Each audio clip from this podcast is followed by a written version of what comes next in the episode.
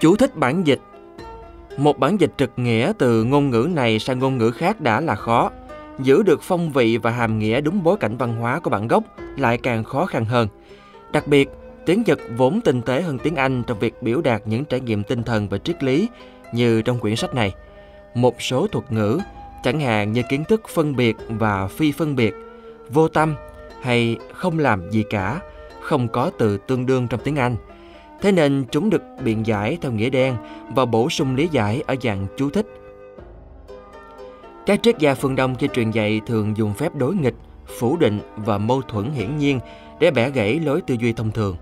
Những đoạn như vậy không nhất thiết phải hiểu theo nghĩa đen hay nghĩa bóng. Bạn đọc có thể xem nó như một dạng bài tập nhằm mở rộng cách nhìn nhận của tâm thức vượt ra khỏi tầm trí năng. Trong tiếng Nhật, Muki được dịch là ngũ cốc mùa đông, bao gồm lúa mì, hắc mạch và đại mạch.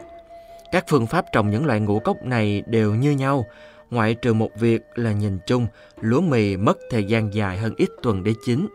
Đại mạch và hắc mạch được trồng phổ biến tại Nhật Bản hơn vì lúa mì phải tới giữa mùa mưa ở Nhật mới đủ thời gian sinh trưởng để thu hoạch. Trong tiếng Nhật, mikan được dịch thành cam. Loại cam phương Đông phổ biến nhất là quýt. Tại Nhật, người ta trồng nhiều loại quýt khác nhau, nhưng phổ biến nhất là loài có trái nhỏ màu cam rất giống với quả quýt quen thuộc của chúng ta. Khi ngựa cảnh đòi hỏi, chúng tôi sẽ dùng chính xác tên của loại ngũ cốc mùa đông và loại cam cần nhắc tới. Bản dịch cuốn Cuộc cách mạng một cọng rơm được khởi sự từ trang trại của ông Fukuoka, thực hiện dưới sự giám sát của ông vào mùa xuân năm 1976. Nó không hoàn toàn đúng nguyên văn.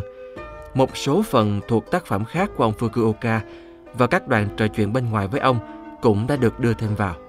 Larry Cole